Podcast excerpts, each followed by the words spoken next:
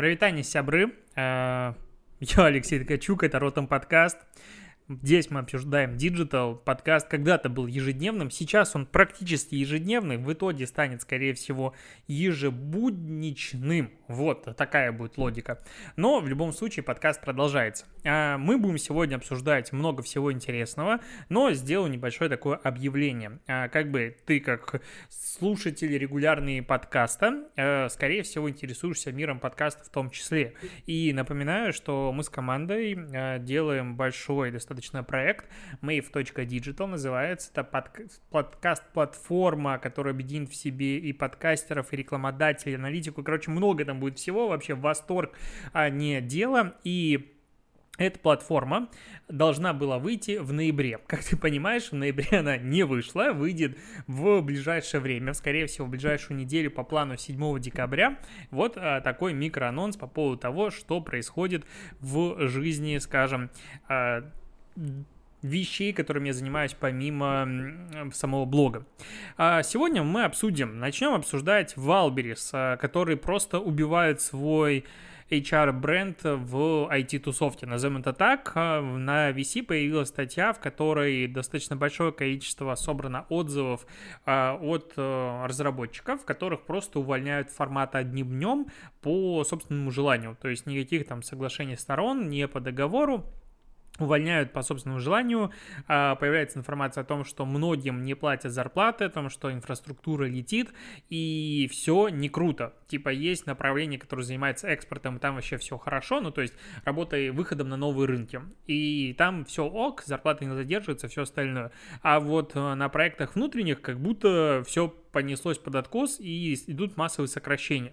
А, вообще непонятно, что это такое. Как бы мне понравилась цитата, что так, где тут было.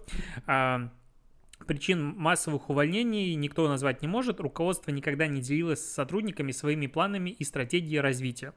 А, вот, так что мы не знаем, как сотрудники, а, что происходит кризис или новый гениальный прорыв. И вот это такая особенность, то есть я привык как-то работать, ну, я не работал никогда в таких больших корпорациях, как Валберис, я работал в куда меньше коллективах, но я привык к тому, что есть э, компания, у нее есть какая-то цель, у нее есть квартальные, допустим, какие-то цели, планы, годовые, и эта информация доносится сотрудникам, то есть когда все знают, что мы делаем, к чему мы стремимся, ну, может быть, где-то было э, более м- глубокие данные приводились, где-то какой-то просто план, но в любом случае, когда ты понимаешь, в какую сторону ты двигаешься, что будет впереди, всем становится от этого лучше, потому что нет ничего хуже неопределенности. А тут вообще ничего, информации не сообщается, народ сокращает, и, конечно же, молва пошла. И вот на месте какого-нибудь хорошего, адекватного разработчика, за которым как бы, ну, по-прежнему на рынке не могу сказать, что они никому не нужны, а очередь за ними стоит. И в целом надо понимать, что сегодня за хорошим специалистом, чем бы он ни занимался, очередь, в принципе, стоит, э, какой бы кризис на улице не был. Так вот, э, все-таки ты дважды подумаешь, идти туда, работать или э, короче, не идти работать. Ну, я бы скорее не пошел, но кто я такой, чтобы советовать.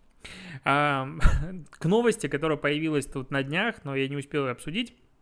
Роскомнадзор попросил крупной IT-компании страны создать видеохостинги для российских СМИ. Почему? Потому что YouTube продолжает цензурировать российские каналы. Анна News, Analytical Networks News Agency, ну это такая, как сказать ну, помойка это неправильное слово, здесь некорректно его употреблять, а, но что-то очень близкое к вот такой пропагандистически странному каналу. Ну, окей, он существует, и у каждых стран они есть, но я могу это не поддерживать. А, так вот, YouTube ввел полный запрет на создание каналов э, российским СМИ, вот это вот э, сети Анна Ньюс. И сейчас Роскомнадзор говорит, что это за цензура, ребятка, как, ребятки, как это так, вы вообще обязаны, и давайте российские эти компании срочно бросьтесь и создайте э, альтернативы YouTube. Но это, конечно, забавная инициатива. У нас Рутюб уже сколько лет существует, развивается, есть у Яндекса аналогичные решения, Яндекс Эфир, Яндекс Дзен, у Одноклассников достаточно достаточно большая видеоплатформа, у ВК большая видеоплатформа, то есть нельзя говорить о том, что хостингов, где можно публиковать видео, где есть аудитория, они отсутствуют. Их есть на самом деле много, но просто вот есть как бы видеохостинги, есть YouTube, который находится просто, ну, на недостижимом пьедестале. И, соответственно, конечно же, этот трафик будет теряться.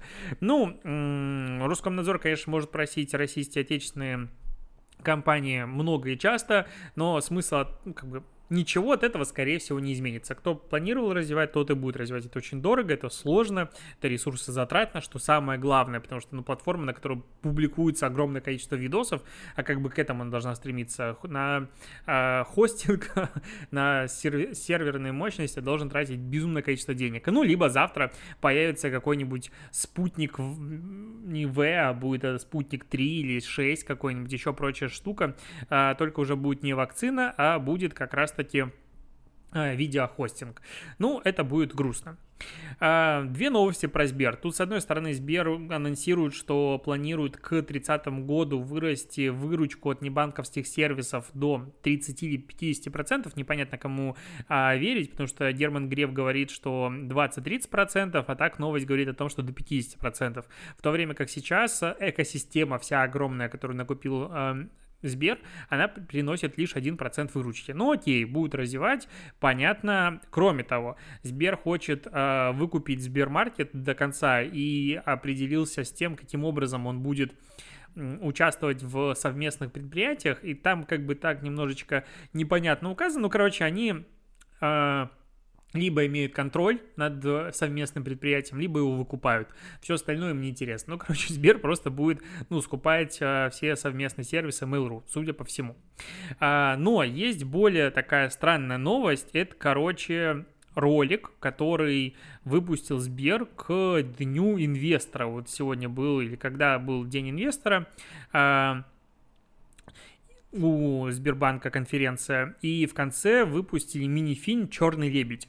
Там как бы «Черный лебедь» — это термин, когда ну, типа, жопа просто происходит в экономике, и черный лебедь, я не понимаю, почему лебедь, это какого-то гуся похож, но окей, в черном таком м- кожаном пальто он выходит, идет по Москве, что-то говорит на английском языке, ты вслушиваешься, он там говорит хо-хо-хо, потом собирает сторонников и будет атаковать Сбербанк а, чтобы он все рухнул. А тут Сбер показывает конференцию, где Герман Греф говорит о том, что теперь мы не Сбербанк, теперь мы просто Сбер, и вот у нас экосистема, вот у нас все. И, короче, хитроплан этого черного лебедя, он не срабатывает, и он терпит неудачу. В итоге э, Сберлогистика перевозит письмо благодарственно этому черному лебедю, что благодаря ему Сбер совершил нереальный прорыв в вот э, диджитализации.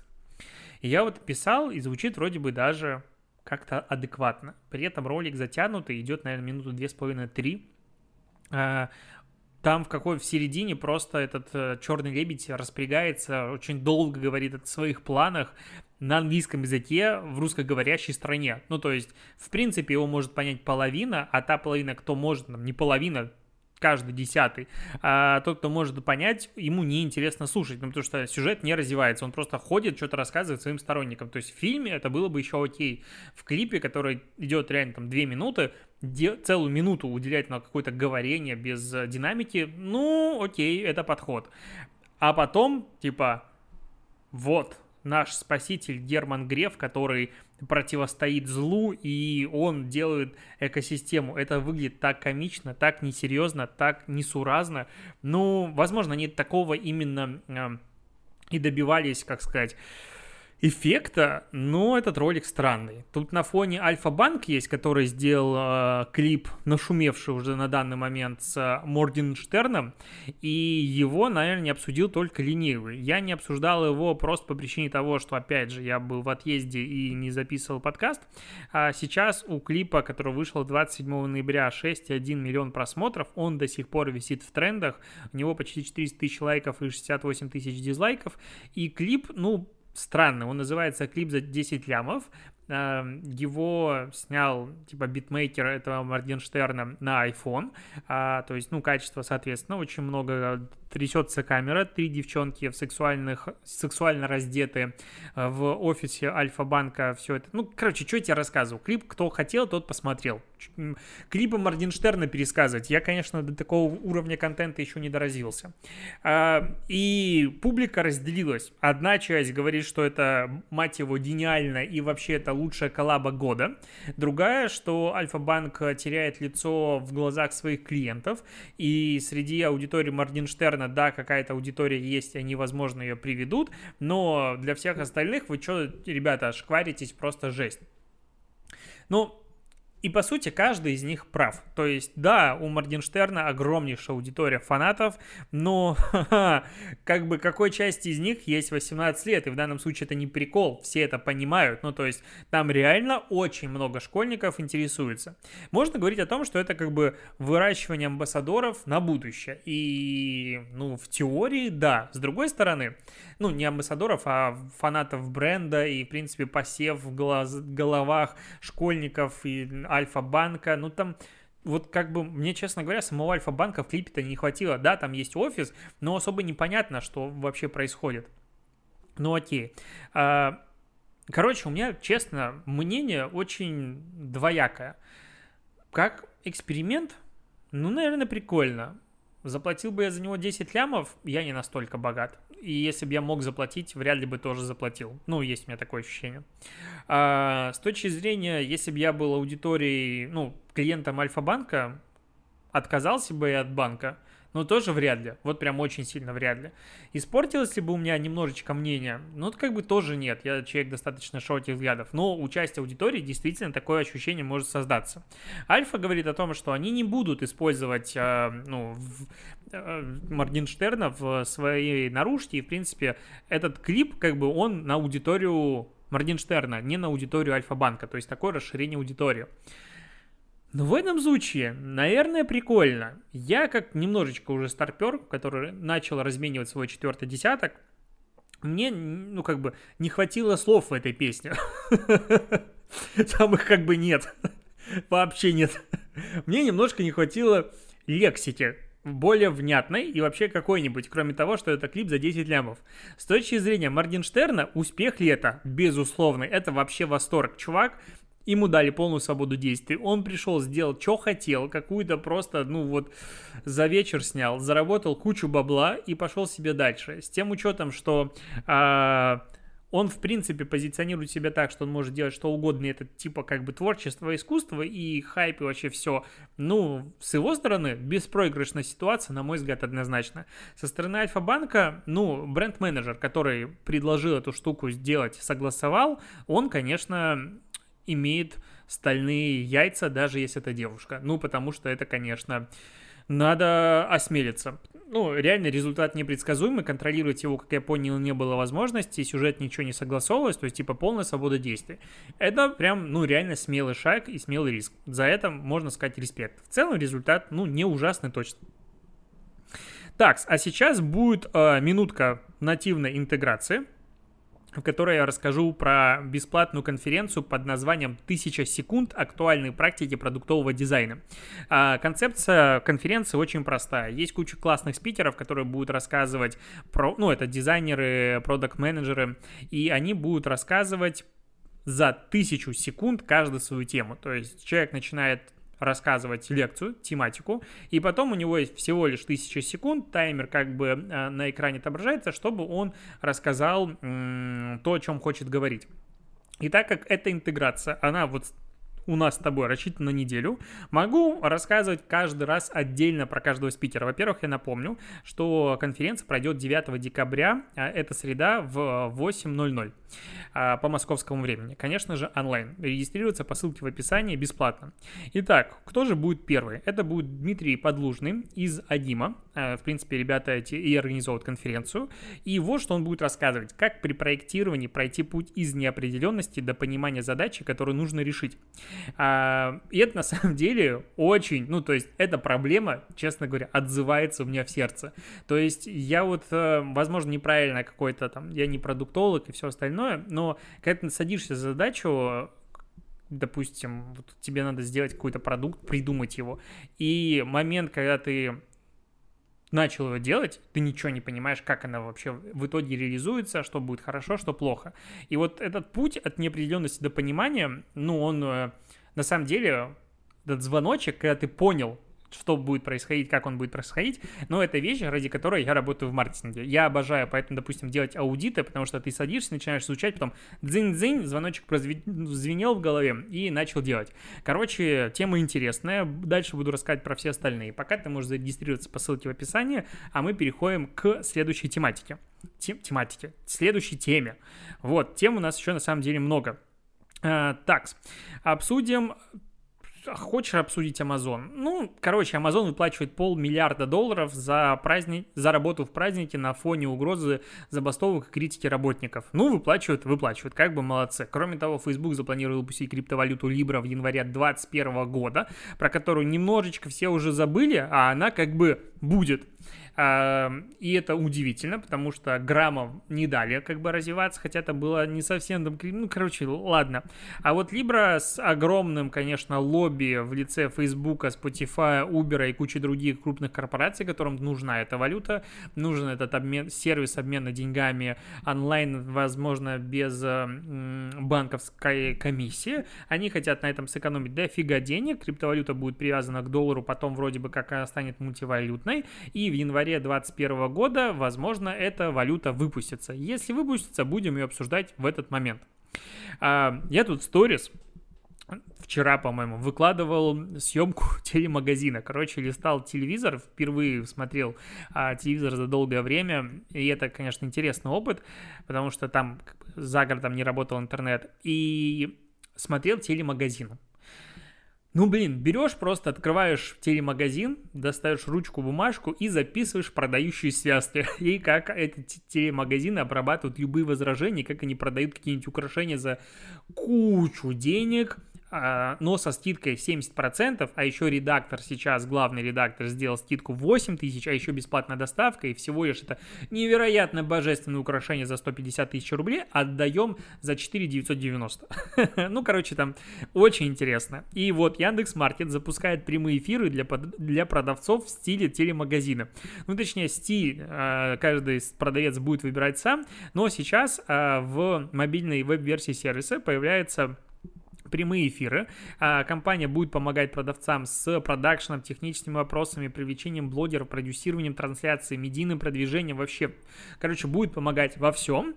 А, сейчас уже есть 10 записей стримов. А, Соколов, Топ Лаш, Лего, Lion Honor, Фрудия и Жардин э, принимали участие в этих прямых трансляциях. Ну, прикольно. Как бы в Китае, конечно, такой продуктовый стриминг, он супер распространен и куча там народа вообще всего продает, у нас такого нет. А то, что Яндекс э, запускает эту инициативу, посмотрим, смогут они ли раскачать.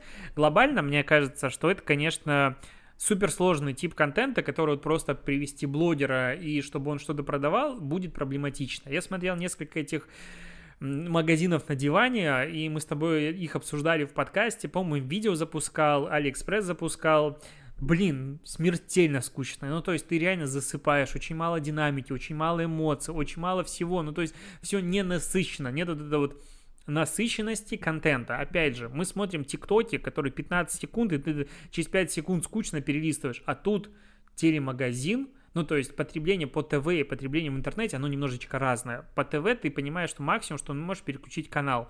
Здесь у тебя весь интернет есть, люди не готовы ждать, и телемагазины не насыщены. Мне кажется, вот не хватает там как раз-таки эмоциональных блогеров, таких как я. Шучу. Но, допустим, в конце марта 2020 года, в статье приводится на VC информация, Алиэкспресс Россия запустил интерактивные прямые эфиры со звездами, экспертами и блогерами. В разделе с трансляциями есть встроенные покупки. Сумма продаж через прямые эфиры составила почти 900 миллионов рублей, отчитывался Алиэкспресс 1 октября. Ну, что здесь сказать? Что 900 миллионов рублей, с одной стороны, цифра, конечно, наверное, большая, и в целом вот большая. С другой стороны, сколько денег вбухали на кучу звезд, там же супер медийные люди были, там кучу блогеров, куча звезд было, реклама закупалась постоянно, с тем учетом, что Алиэкспресс, в принципе, у него там трафика в самом приложении как бы дофига, и всего лишь на 900 миллионов рублей они продали за полгода, ну, у меня есть ощущение, что это прям не супер успешный успех.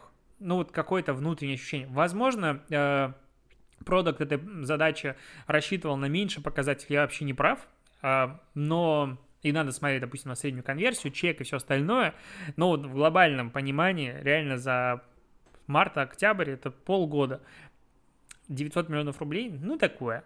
У Алиэкспресса, то есть ладно бы там был магазин какой-нибудь с трафиком 300 человек, там, конечно, восторг, успех, а здесь куча медийных лиц и всего остального 900 миллионов, не уверен, что вообще затраты отбились. А, тут Институт развития правового общества есть такой, направил руководителю Роскомнадзора письмо с предложением увеличить штрафы за утечку данных пользователей каршеринга и усложнить регистрацию в таких приложениях. Ну, усложнению регистрации в таких приложениях безмерно рады все продуктологи, которые занимаются как раз-таки повышением конверсии и лидгеном в эти приложения. Но а, меня порадовало, ну, в принципе, я за повышение штрафов за утечку данных, но меня больше порадовало идея нанесения водяных знаков на сканах который предоставляет, э, который ты отдаешь в сервис. То есть я бы на самом деле хотел, чтобы была техническая такая функция, не отключаемая внутри приложения, и чтобы сервис не мог делать две версии документов, чтобы это все законтролировал какой-нибудь надзорный орган, что если я загружаю какой-нибудь э, свой, не знаю, фотографию, паспорта, прав или чего-нибудь еще, на ней появляется watermark, причем какая-нибудь супер хитрая, чтобы нейросети не могли ее убрать.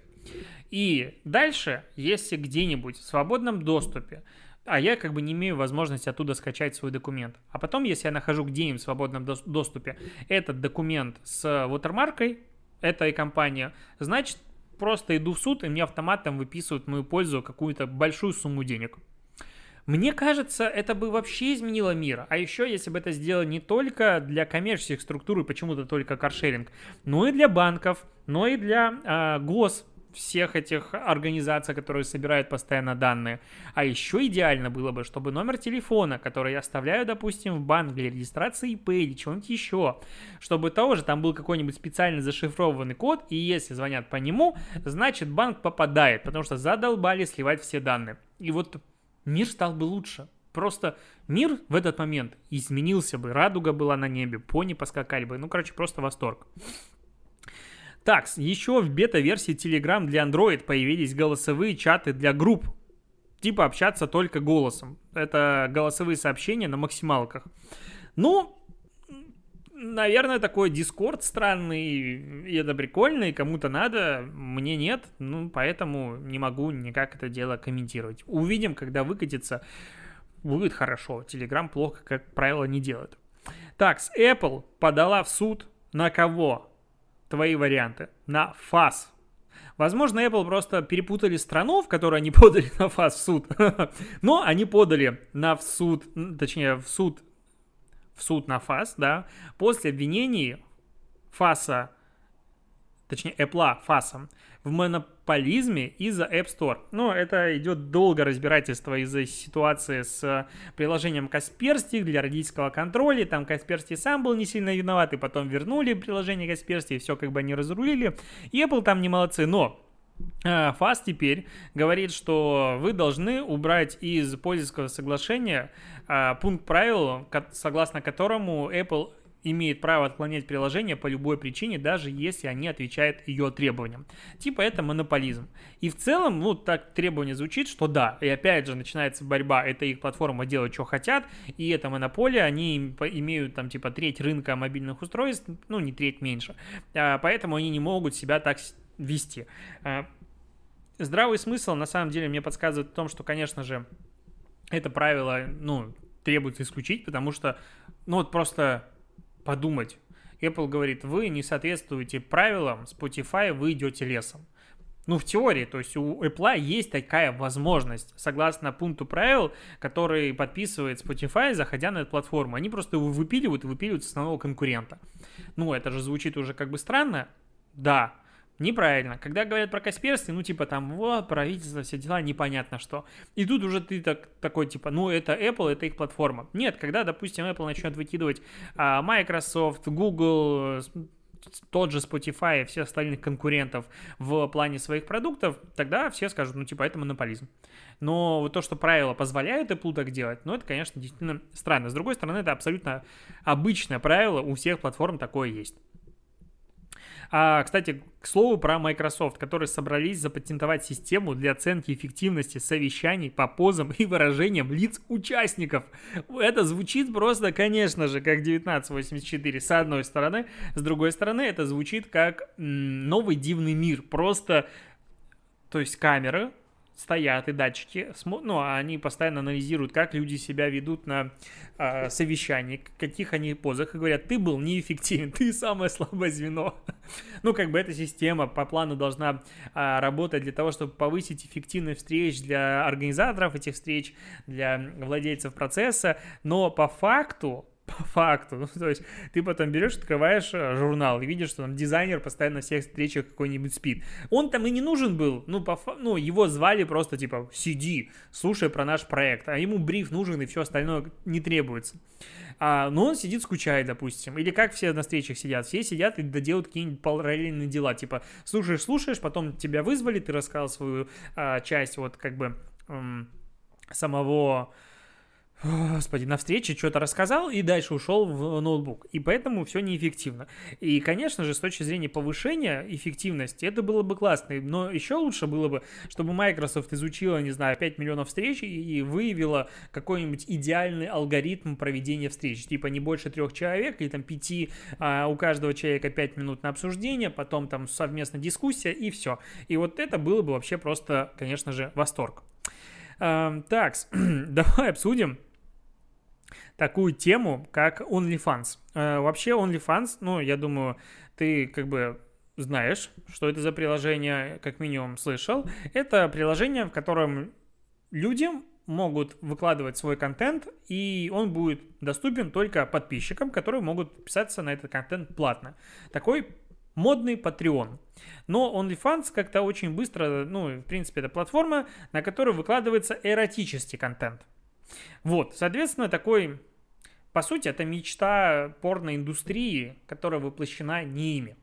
Ну, то есть порноиндустрия всегда хотела, чтобы они выкладывали какой-то контент, вот классный, и за него платили. и как бы платят. Но OnlyFans возвел это в абсолют. Туда приходят девчонки, парни зарабатывают кучу денег. Там есть случаи, когда девчонка, которая, ну, звезда, зашла на платформу, сказала, я буду выкладывать фото в купальниках, и за первый день заработала миллион долларов, потом еще миллион. А есть обычные, э, скажем, труженицы и труженики, которые зарабатывают 100-200 тысяч долларов в месяц, и все у них в жизни хорошо. А, конечно, задумаешься, чем тем ли ты занимаешься в жизни после таких сумм. Но что оказалось, что ну, нагонять туда трафик, конечно же, тяжеловато, и далеко не все добиваются какого-то успеха, и там есть, конечно, уже абсолютная жесть. А тут есть TikTok, супер популярная платформа сегодня, на которой очень хорошо вирусится контент с красивыми мальчиками и девочками, которые хорошо себя ведут на камеру. И в комментариях уже люди начали банить слова OnlyFans. Почему? Потому что вот там на Лентору я читаю статью, что куча э, девчонок, которые тоже делают такой немножечко провокационный контент, э, говорят, что половина комментариев состоят «А если ты на OnlyFans?» И, по-моему, в прошлом году мы с Димой в полусадком подкасте обсуждали как раз-таки а, тему перерождения Порнхаба а, это было на основе выпуска редакции про порно, в котором говорилось о том, что девчонки сейчас развивают личный бренд, и вот как бы есть Инстаграм, а есть расширенная версия Инстаграма за деньги. И как бы кто-то продает м- чек-листы, а кто-то продает немножечко другие вещи. Пожалуйста, хоть каждый зарабатывает как хочет. И люди тратят деньги, куда им, конечно же, интересно. И тут приходит OnlyFans, совмещает это все с ТикТоком. Девчонки и парни, парни, не сексист, набирают кучу аудитории Э, на ТикТоке и переливает трафик в OnlyFans. Сейчас уже ТикТок запрещает кучу видосов э, провокационных, он э, не дает ставить прямые ссылки на OnlyFans. Ну, как бы, ну, ты говоришь, она стоит ссылка у меня в Инстаграме в описании, ссылка на профиль стоит у всех, как бы переходи, пожалуйста, смотри. Да и в целом глобально юзернейма всем хватает. А, это просто такой, ну, что здесь хочется сказать, что личный бренд он никому нигде еще не мешал. Даже в монетизации своего тела посредством э, развратных видео на платформе. То есть набираешь много аудитории, хотел сказать, снимаешь трусики, зарабатываешь деньги. Ужас! Во что превратился ротом подкаст? Нет, давай перейдем к следующей теме, но глобально, конечно, наблюдение интересное. Ладно, к диджиталу. А, компания Telecom Daily исследовала самые популярные в России мобильные приложения, на какой, ну, с каким вопросом они их исследовали. Они пытались понять, какие приложения, которые вот популярны в России, собирают больше всего данных. И они взяли топ-100 э, приложений бесплатных из э, App Store и Google Play. Э, кроме того, они ну, выделили себя 30 параметров, как бы мы уже обсуждали такие сравнения, которые приложения могут собирать. И вот все 30 параметров, из них 100%. Кто же собирает больше всех данных а, о пользователях в России? Первое место. ВКонтакте 83,3% из всех доступных.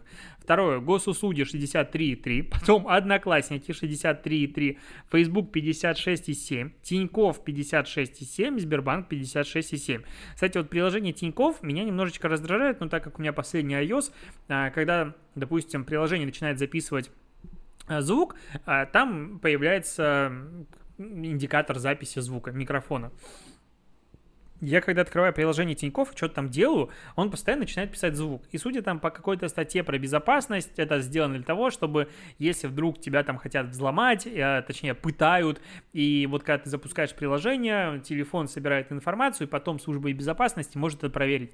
Но меня, честно говоря, немножечко это так беспокоит. Ну, то есть ты реально открываешь приложение банка, а тут хренак запись звука идет. Ну, такой себе. Я даже не помню, разрешал это или нет. Ну, скорее всего, разрешал. Так, на седьмом месте идет Озон 46 6,7%, потом Мегафон, Киви и Headhunter по 43,3%, а потом идут TikTok, Лайки, Wildberries, AliExpress, Юла, Uber, Яндекс.Маркет, Pinterest и Sunlight по 40%, и замыкает вот эту всю подборочку Instagram 36,7%. То есть есть Facebook 56,7% и Instagram, их же продукт, их же детище, ну, в данный момент, по сути, это их продукт, 36,7%. А, Огромнейшая разница по сбору данных. Возможно, именно по этой причине таргет в Инстаграме так часто ошибается. не знаю. Ну ладно. А, интересное наблюдение. На первом месте, конечно, не порадовал ВКонтакте, который собирает практически вообще все, что можно. И отрыв ВКонтакте от того же Инстаграма в три раза по сумме процентов, что неприятно. На этом все. Спасибо, что дослушаешь подкаст. Напоминаю про конференцию про тысячу секунд, ссылка в описании. А мы с тобой увидимся, услышимся завтра. Пока.